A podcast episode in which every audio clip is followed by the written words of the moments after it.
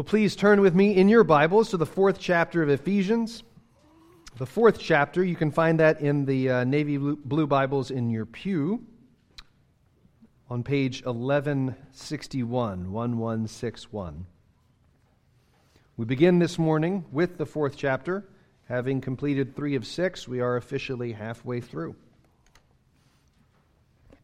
And here we find these words from the Apostle Paul I, therefore, a prisoner for the Lord, urge you to walk in a manner worthy of the calling to which you've been called, with all humility and gentleness, with patience, bearing with one another in love, eager to maintain the unity of the Spirit and the bond of peace.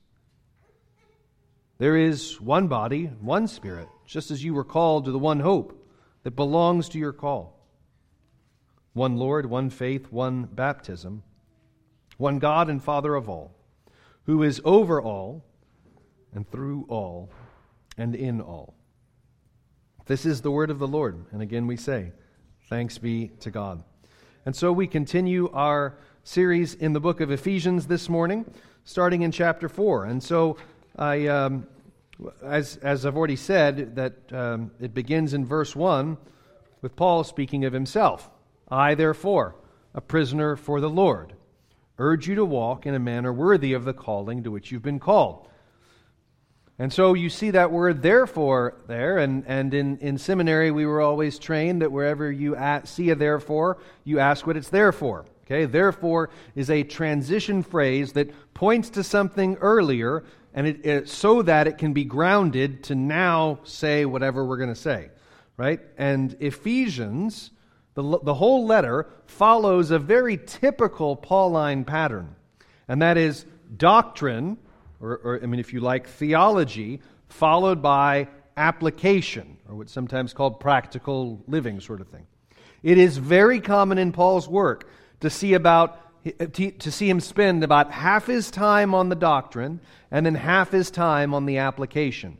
This is true of Romans. In very much a similar format, by the way. In Romans, you get theology, theology, theology, theology, doctrine, and so on, exploring all these grand glories of, of justification and salvation and the golden chain of redemption. And then you get to chapter 12.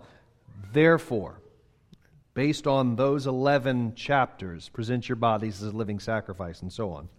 And so, you, and that's why, by the way, um, you see this pattern a lot in, in preaching? Preaching, you have the, the sort of doctrinal theological content, and you have the application, and different preachers trained in different ways will will do that in different ways, but generally those are the two elements of a sermon. And that 50 50 split in Paul is pretty consistent. The foundation is the theology, the information about what God has done and who we are because of it. This is what theologians call the indicatives, right? So the, the indicative is a, uh, uh, it's sort of the verb of being, to be. That's, that's the idea of the indicative. And, and so it's, it's what is true about God and what is true about you. Those are the indicatives. So here's what's true about God, about you, about the world, so on and so forth. And that includes about sin, about the Bible, about the last day, so on and so forth. And then, again, in a lot of Paul's letters, after he lays that foundation, he then moves to the imperatives. That is, now knowing what's true about God, what's true about you, here's what you do with that information. Here's how you live. Okay, so, so knowing that truth now, Here's what you must do or how you must live. To put it another way, the first three chapters of Ephesians tell us what is true. The latter three tell us what should be true or ought to be true about us in light of that. And so we find here at the start of chapter 4, then, this first verse, Paul is in a sense, just kind of, kind of go with me metaphorically here for a moment. Paul is sort of, in a sense, rebooting his letter, restarting the letter. You could say it's two letters. The first one is the doctrine letter, the second is the application letter, but they are rightly one letter because those two go together. But what I'm trying to say, trying to get you to notice, is that Paul starts chapter 4 almost the same way he started chapter 1. Do you remember back in, in uh, chapter 1? Paul, an apostle of Christ Jesus by the will of God. Right? He starts by introducing himself so that the hearers will know why they should listen to the next three chapters of the truth he has to tell them. He identifies who he is and by what authority or by whose authority he speaks. That's why we should hear him on the doctrine. But why should we hear him on the practical application? How to walk out our calling? Because he's walking worthy of his. Go back to 4 verse 1. I, therefore, a prisoner for the Lord. Right? So, uh, if, if you like, apostle is his theological credential, prisoner for the Lord is his practical life credential. Paul is, is calling back in, this, in these words, urge you to walk in a manner worthy of the calling to which you've been called. He's, he's actually, again, that's another reference to something back in chapter 1 uh, Ephesians 1:18, having the eyes of your hearts enlightened that you may know what is the hope to which he has called you.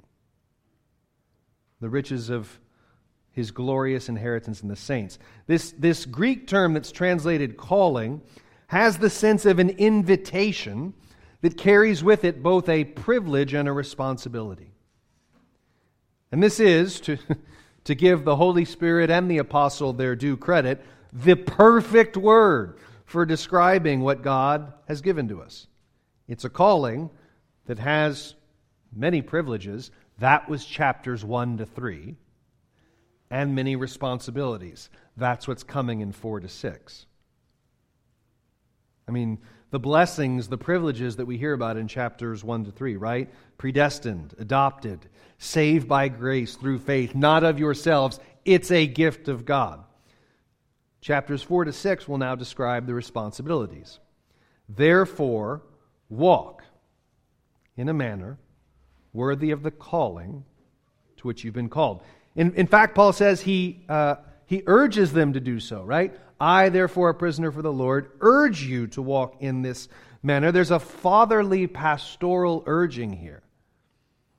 What that should tell you, at the very least, is that sometimes we need to be urged. No one, in, in terms of spiritual growth, just lazily coasts uphill. Right? Spiritually speaking, sometimes we need to be urged. Sometimes we need to be encouraged, corrected. We need each other. More on that in a moment.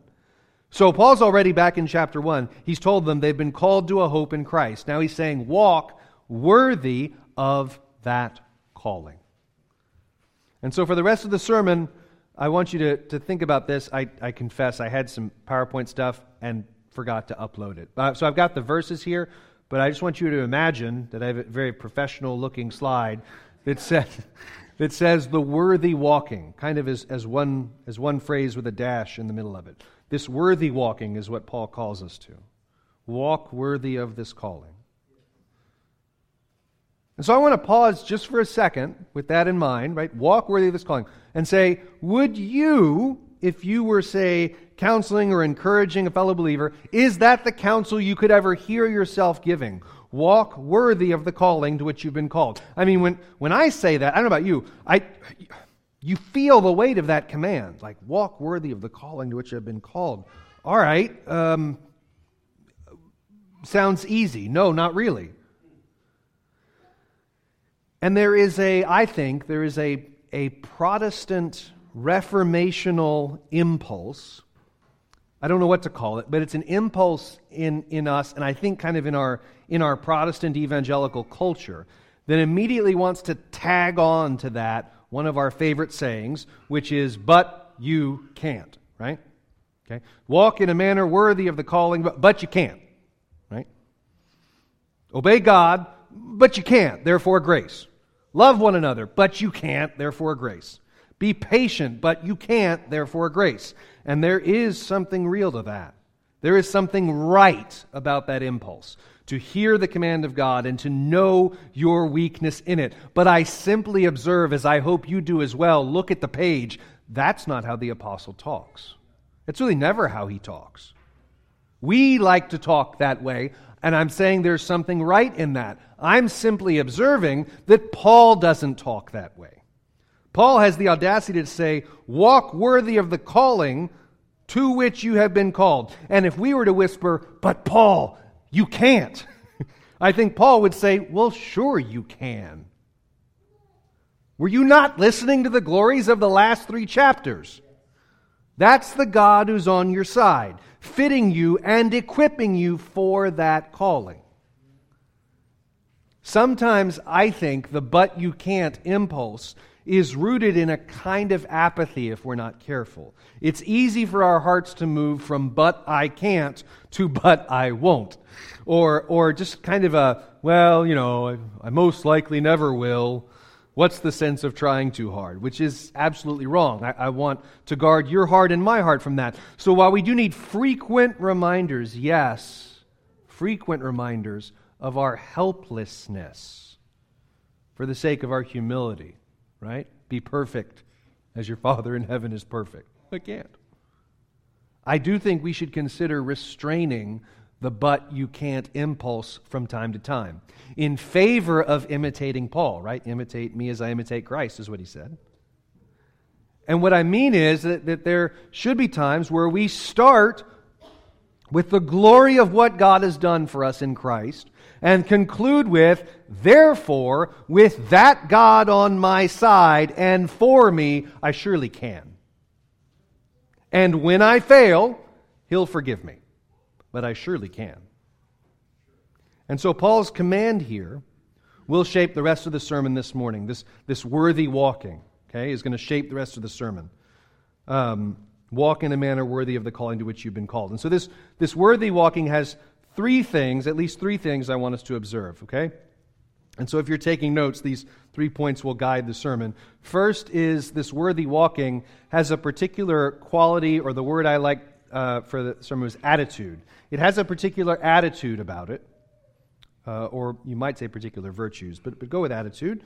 Uh, second, it has a particular goal in mind. This worthy walking is going somewhere, it has a goal in mind. And then, third, this worthy walking has a God that it serves, that it's for, right? And so, more on that as we go. First, an attitude. This worthy walking has a particular attitude, and what we read is that that attitude is, is, is bound up, or, or summarized, if you like, in humbleness, gentleness, patience, and love. Let's look at the text, verse 2. With all humility and gentleness, so walk in this way, or uh, um, walk, walk in this way, worthy, but also in this, this is what it looks like then. It looks like humble walking, gentle walking, patient walking, bearing with one another in love walking. Okay? So what I want to suggest to you here is that you have four elements of this attitude, right? Humility, gentleness, patience, bearing with one another in love. The first two are mainly internal qualities. And I'm saying that loosely. You'll see what I mean as we go. What, what I mean by internal qualities is it's mainly uh, how you see yourself and how you're working on yourself, so to speak. The second two are mainly external, that is, how you treat others visibly. Of course, these things are related and all jumbled up and tied together, and the way you are internally is going to express itself externally to others, of course. I, I don't want to work too hard to try to pull apart what, what God has, has joined together. But we will begin with the first two humility and gentleness. And I want to start there because what's really interesting about these two words, I, I um, you know, did, did, some, did some digging in Greek and, and did, did the fun word study stuff. And um, what's interesting about these two words, humility, gentleness, they almost mean the same thing in Greek. But here's, I mean, they're so close that I had to work hard to really nail down a distinction. Here's what I've got humility is putting others first, gentleness is not being impressed with yourself as number one. Right? Not being impressed with yourself. So, biblical humility is best exemplified by Christ and defined in Philippians 2, verse 3. Do nothing from selfish ambition or conceit, but in humility, there it is, count others as more significant than yourselves. That's humility. Okay? Humility is not self deprecating talk, which often can take shape as a way to draw attention to yourself, which is the opposite of humility. It is not endless depths of miserable self pity, which is also a concealed form of pride because it draws attention to poor, poor, pitiful you. Humility is putting others before yourself. Okay? It is not uh, thinking less of yourself, but thinking of yourself less. I believe that's C.S. Lewis, though I think it might be a misattribution. That's humility, counting others more important than yourself, putting others before yourself, treating those around you as though they have real value and acting accordingly. Especially the ones who you struggle most to rightly value. That's the whole point of the, or part of the whole point of the Good Samaritan parable, right? He valued the man who should have been hardest for him to value. And humility is very simply the conviction that other people matter and they matter a lot. That's humility. Now, gentleness. That is a really fascinating Greek word. When I started investigating that, I did not expect to find what I found. It's fascinating because it doesn't really mean what we tend to think of when we talk about gentleness, or meekness is the other word. We tend to think of gentleness as wrapping our words and our tone in lavender scented velvet, right? and there are times, there are times for that. But you know what the word actually means? It means the quality of not being overly impressed by a sense of one's own self importance. I pulled that straight out of the Greek lexicon the quality of not being overly impressed by a sense of your own self importance. I love that definition. As I said earlier, humility and gentleness, internal condition of self perception. Right? So, my internal condition of self perception, because of what Christ has done for me, that's the one through three chapters of theology, because of what Christ has done, therefore I must understand that I, that I value others more, for that is what Christ has done. And I have this quality of not being overly impressed by my own self importance, which is what Christ has done when he stepped down out of heaven to take on flesh. So, humility is putting others first and properly valuing them. Gentleness is not being impressed with yourself. The first one is getting lower than your neighbor, so to speak. The second one is getting higher over yourself. right? Notice the next terms were given with patience, bearing with one another in love. We tend to think of faithfulness to Christ, right? What, what makes a faithful Christian?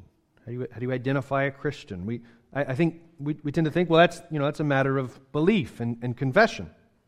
When, when actually the, the walking out of the Christian life, the worthy walking out of the Christian life, is tolerating some frequently annoying people, bearing with one another in love.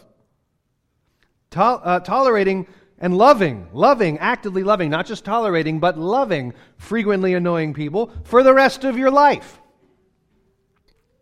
Now be careful about calling them annoying, since the earlier command is humility and gentleness.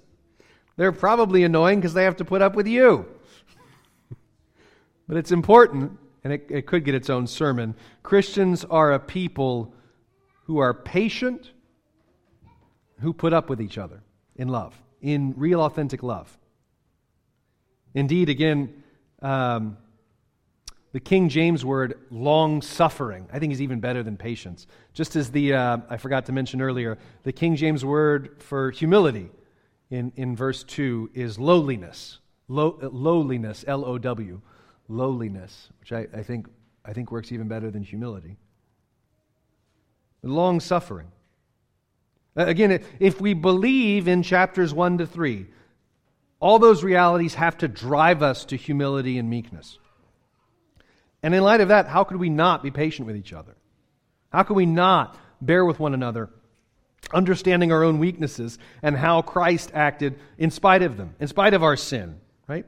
We are called then patience and bearing with one another. we are called to be a slow cooker people in a microwave world. We are called to be a people who are hard to trouble, feathers hard to ruffle, not easily triggered, not easily made angry, not easily flying off the handle, and more than ready to bear with one another, for oh, how has Christ borne with us? Patience is a hard thing to grow in, brothers and sisters. I know that a lot of times there's this kind of smarmy sort of cliche about, you know, don't, don't pray for patience now, because if you pray for patience, can somebody finish it? What is it? Yeah, you, yeah, you'll have to. You'll need it. God's going to give you situations where you need it. Now, there's so much wrong with that. We'll just real quick. Well, first of all, you're going to be in the situations anyway, providentially, right? Um, but what's cool about that prayer is that all of your doubts evaporate, right? So, like, that would be my counsel to someone if they say, I'm praying and I feel like I'm just talking to the wall. I feel like God isn't there. I would say, Really? Okay. Then pray like this Lord, give me patience in the most difficult parts of my life and give me timely and proper afflictions so I can learn to be thankful. You will no longer feel like you are alone in the room just talking to the wall, okay? You, you will be troubled by a sense that God is listening.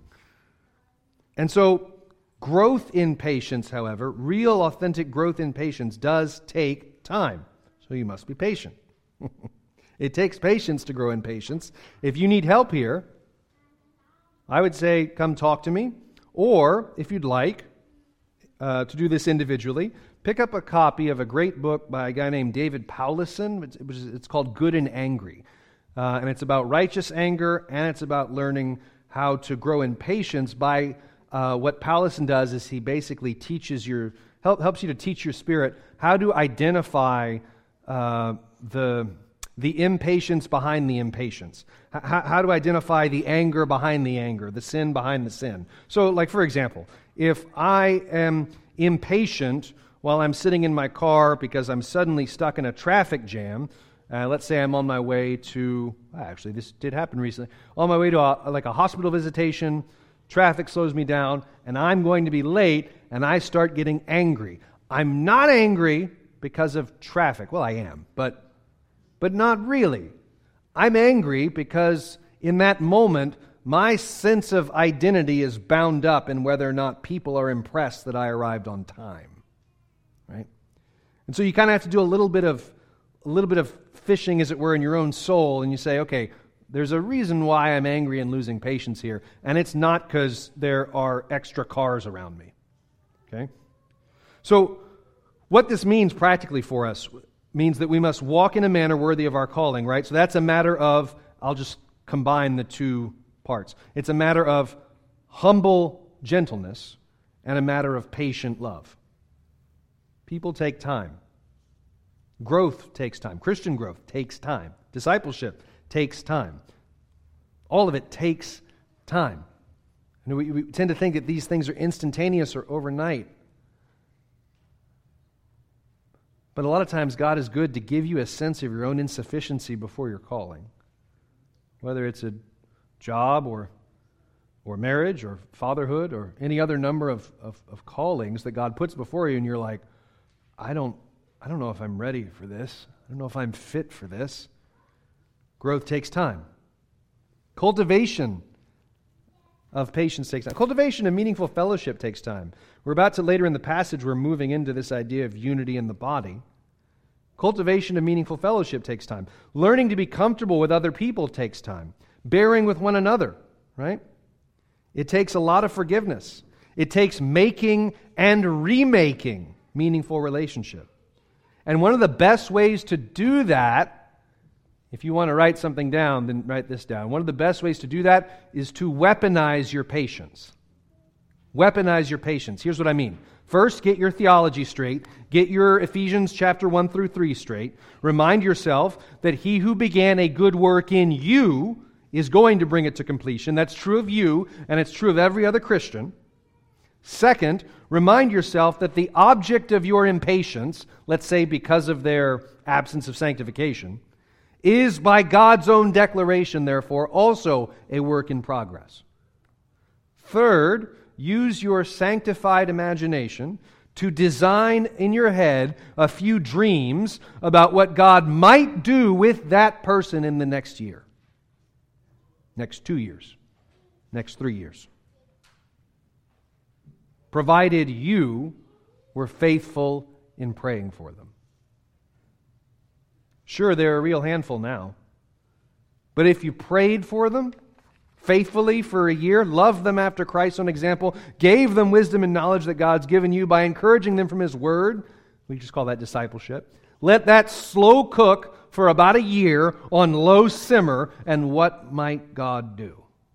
Right? Use your weaponize your patience. Use your imagination to try to, to try to just grasp at that picture, and it will help strengthen your patience. Right? So is it that's the that's the attitude that this worthy walking has about it. Next, this worthy walking has a goal. Join me, please, at verse three.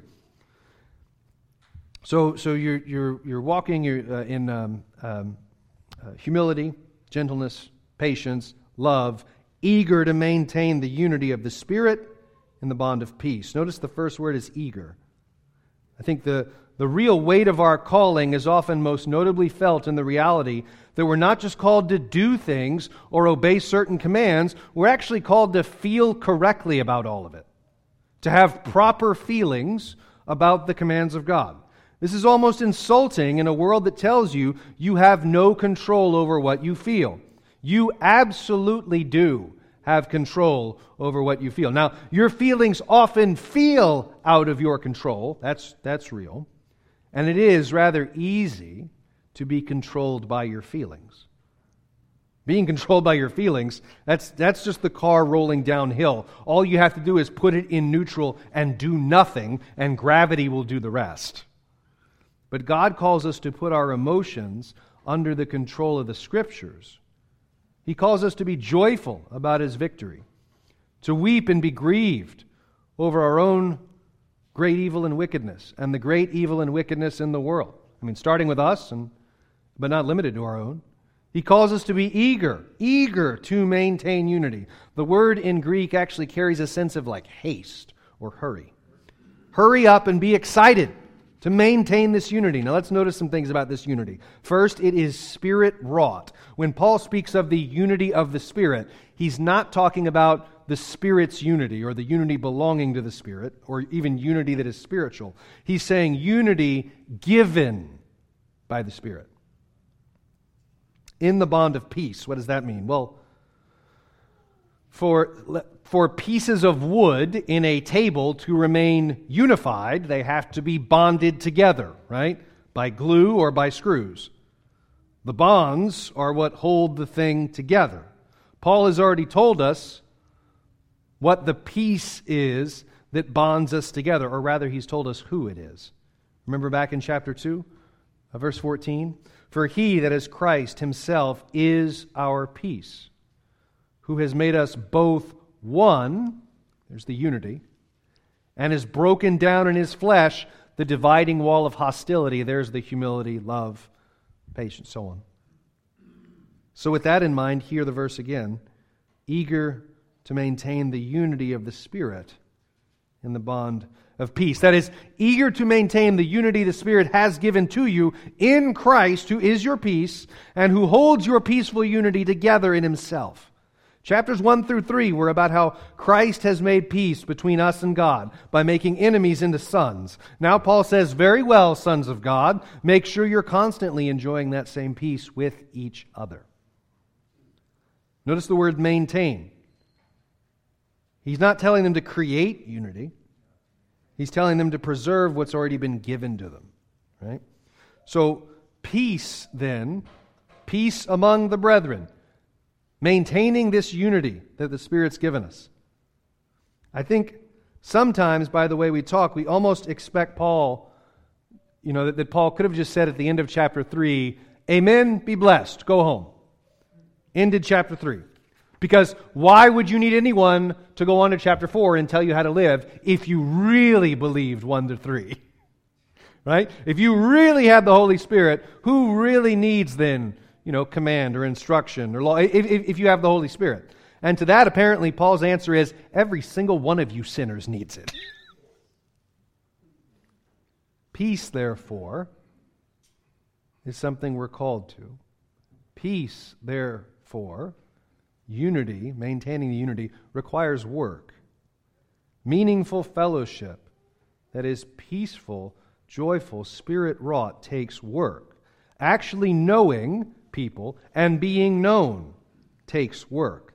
Discipleship takes work. I mean, discipleship means frequent conversation and meeting together. Here, in this room, out there, in coming and going, in our homes as well. And all of that, one another, anothering, counts. It, it, it, builds us up together. It binds us together. And that's good news because Paul says we should be eager to maintain the unity of the Spirit and the bond of peace. We should therefore cultivate an eagerness in our heart that says, Fantastic news! We're off to spend time with our brothers and sisters so we can know them and be known by them. Oh, I'm so excited. So that why? Why do we do that? Well, so we can be helped by them and we can do some helping ourselves. So that we can appear before God together, that we can lift up our melodies and harmonies alongside them. This is what we were made for.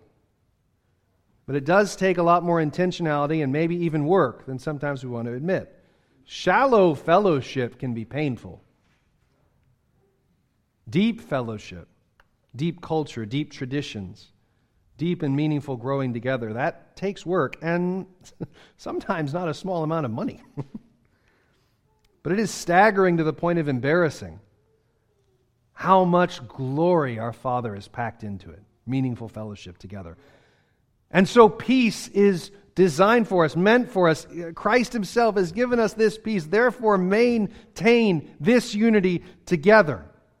And second, one more thing I want to say about peace the peace that the Lord gives, the unity of the fellowship that He, he gives us together. You know what else it is? It's fun. In a world of so much backbiting, conflict, grudges, unforgiveness, irritation swept under the rug, it's miserable. By contrast, peace is fun. That is why we're eager to maintain it. It is so much fun to be at peace with each other and to cease to be afraid of each other. And that takes work.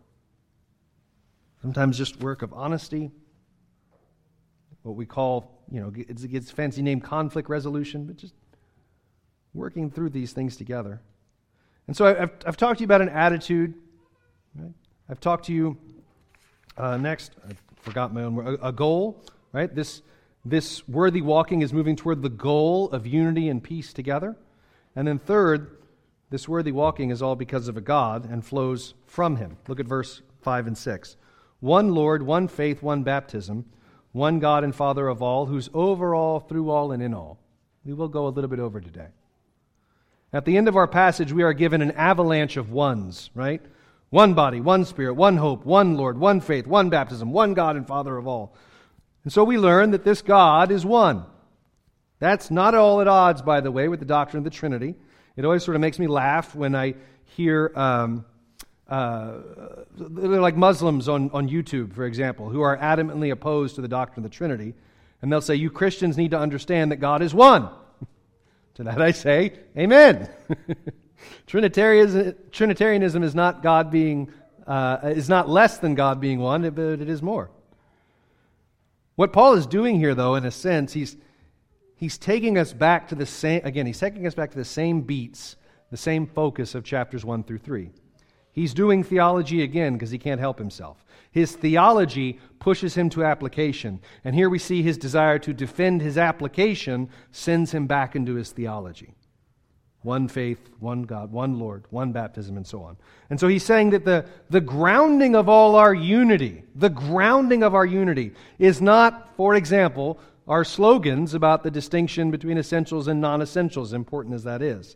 The grounding of our unity is Christ Himself and what He has said and done. And that this Christ, our Lord, has only one plan, one body, the church, and that there's one Spirit who fills his one body. Christ has one bride. He is not a polygamist. And this church that he has founded, which is growing and marching on all around the world, against which the gates of hell will not prevail, that body is one body. To which all God's people said, But what about denominations then? Why doesn't the one body look very one? Very quickly, this is sort of a brief aside. The denominations are a human attempt to organize Christians around one or two or three or whatever uh, uh, biblical emphases. So every Christian should say, I believe the Bible. And then if you ask them, okay, what are the sort of top 10 themes in that Bible that are the most important to the God who wrote it? You're going to get lots of different answers. So, yes, we all believe the Bible, but we also all believe that the Bible itself uh, has different points of emphasis or priority. This is basically where, how you get denominations. Denominations are, an attempt, are attempts to organize people around particular biblical emphases. So, for example, for, for Presbyterians, we tend to see the central biblical emphasis as the sovereignty of God, and then possibly a second or maybe equal with the first would be uh, God's promises, namely in his covenants. Lutherans tend to see the central emphasis as the law gospel hermeneutic, some passages in the Bible are law passages, some are gospel passages, and, and from that flows their theology. Baptists tend to see evangelism, evangelistic preaching, and the importance of baptism post credible profession of faith as the major emphasis. Historic Methodism and Wesleyanism tends to see the main emphasis as faithful obedience to God as the main expression of loving God. Roman Catholicism, if we can call Rome a denomination, tends to see her own seven sacraments as the major emphasis. Pentecostalism and the charismatic denominations tend to see the miracles, sign gifts, deliverance experiences, and the so called second blessing as the major emphasis of Christianity. And non denominationalism tends to prioritize and emphasize individuality, anti structuralism, and freedom of expression as at least as one of the core central emphases. Here's my point some people see the mere existence, the mere existence of denominations as, uh, as a bad thing, an evil thing, proof that we've broken the unity of the Spirit and the bond of peace. Now, that's because, in part, they're right, and that is some of what's happening. God forgive us. I do think, on some level, you know, greater institutional unity would, would be better for us all. But I am not anti denominational. I, I don't think external institutional unity is necessary for us to have the unity that Paul is insisting we must have here. Second, I think denominations are more like a patchwork quilt or a mosaic. They're all kind of grabbing their different emphases. They're all trying to put the emphasis where they think it lands in Scripture, and I think to some extent we need each other. My Lutheran brothers have greatly helped me understand the importance of the sacraments and of liturgy. My Anglican friends have helped me learn how to pray well. I learned how to preach almost entirely from Baptists. And even Rome, for all her many faults, has taught me that God cares about beauty and, say, architecture a lot more than I do. Third, we are united, united, really and truly, to all true gospel believing, gospel preaching churches and all true believers across the world, far outside of this particular gathering, this particular denomination and tradition. Christ has made it so. And therefore, we should try to maintain happy fellowship with Orthodox Christians, Bible believing Christians, wherever we happen to find them. In other words, our standards for fellowship should not be higher than those of our Lord Jesus right? Speaking of denominations, you might have noticed Paul includes baptism in there. You get one Lord, one faith, one baptism. And that maybe threw you a bit. I mean, everything else seems pretty obvious, but what is, bap- what is baptism doing in this list? Well, when you think about it for a minute, you realize that, that if we're meant to be brought in to this spirit given unity and the bond of peace, baptism is the door. Baptism is is how God brings people into this body. into this service of the one Lord. It's how people come. Don't misunderstand me, not apart from faith, of course. But, but this is really remarkable to think about when our, you know, our uh, confessions, catechisms, denominational distinctives, they don't tie us to other traditions. They don't tie us to all the other Christians in all the other places. Not all the other Christians in all the other places, for instance, uh, adhere to the Westminster Confession, right? Just as an example. But you know what does tie us to all the other Christians in all the other places? Our baptism. That's why I'm a big fan of saying, right, this is not just water. This is not just bread. This is not just wine. It's not just stuff. It is stuff that God uses to do God stuff, like bringing us into his family, like strengthening our faith, like readying our hands for service, like binding us together in fellowship. It's not just stuff, it's stuff that God uses to do stuff. Finally, we are called to this unity by our one God and Father of all. This is the conclusion. Look at the last verse. One God and Father of all, who is over all, through all, and in all. This is the perfect way to end this section, I'd say. The idea here is that we have one God holding together this one body by one Spirit with one hope. We have one Lord, one faith, one baptism, one God and Father over one tiny group of Christians in Louisiana. No, that's, what he, that's not what he says. Yes, our unity comes from the one God, who is God and Father over all his body, over all his children and the world and all the nations, yes, but that's not his point here. When he says overall, through all, in all, he's not talking about the whole world. He's still talking about the church. So, yes, God is Lord over all the nations, but that's not the focus here. When Paul says uh, over all, through all, and in all, he means you, Christians. That's been the focus of this section. What this means for us, if I had to summarize this this text, verses 1 through 6, in one sentence for you this morning, it would be unity takes work. Unity has to be on purpose. It, it, it, takes the work of stuff like patience and love and, and so on. It has to be the unity, not just for unity's sake, but unity of a confession around Christ the Lord. We must be unified on the essentials. And we will have debates about what constitutes essential and what constitutes really, really, really important stuff that goes just underneath essential. That's to be expected. But the bottom line is that unity takes real work. It takes work to, I mean, you, you get how Paul is like joining together unity and fellowship. That's huge.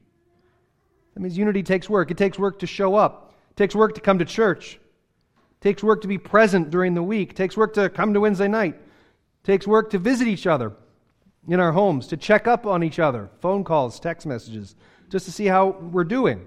It takes work to know and be known. But do you see that what Paul is saying here is that Jesus our Lord means to manifest an awesome glory on earth by uniting a bunch of sinners together, gathering them around his table, and then sending them out to conquer the world. And God turns enemies into brothers. And when he does that, he's proving his own gospel. When those former enemies of God take their swords, as it were, and instead of pointing them at each other, point their sharpened blades at the real and present threats to their unity, the real and present threats to their fellowship, to their patience, to their love. The glory of the Lord Jesus is put on display. When ordinary men crucify their impatience, and determine that their calling is humility. All our theology goes from academics to actualities. God our Father, Father of us all, has seen fit to teach his children that their ordinary day to day getting on with each other is a gift and a glory that is worth fighting for. By this, they will know you are my disciples, that you love one another. So keep the gift you've been given, so that it may be obvious that there is one God and Father of us all. Indeed, blessed are the peacemakers, for they shall be called the sons of God. In the name of our one Lord Jesus. Amen. And so, our Father, we ask for your help as we seek to be worthy of, as we seek to walk in such a way as to be worthy of this calling.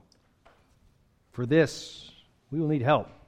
Feed us, strengthen us, energize us, make us, make our hearts more eager to maintain the unity of the Spirit and the bond of peace. Again, we ask for help. Have mercy on us, O Lord. In Jesus' name, amen.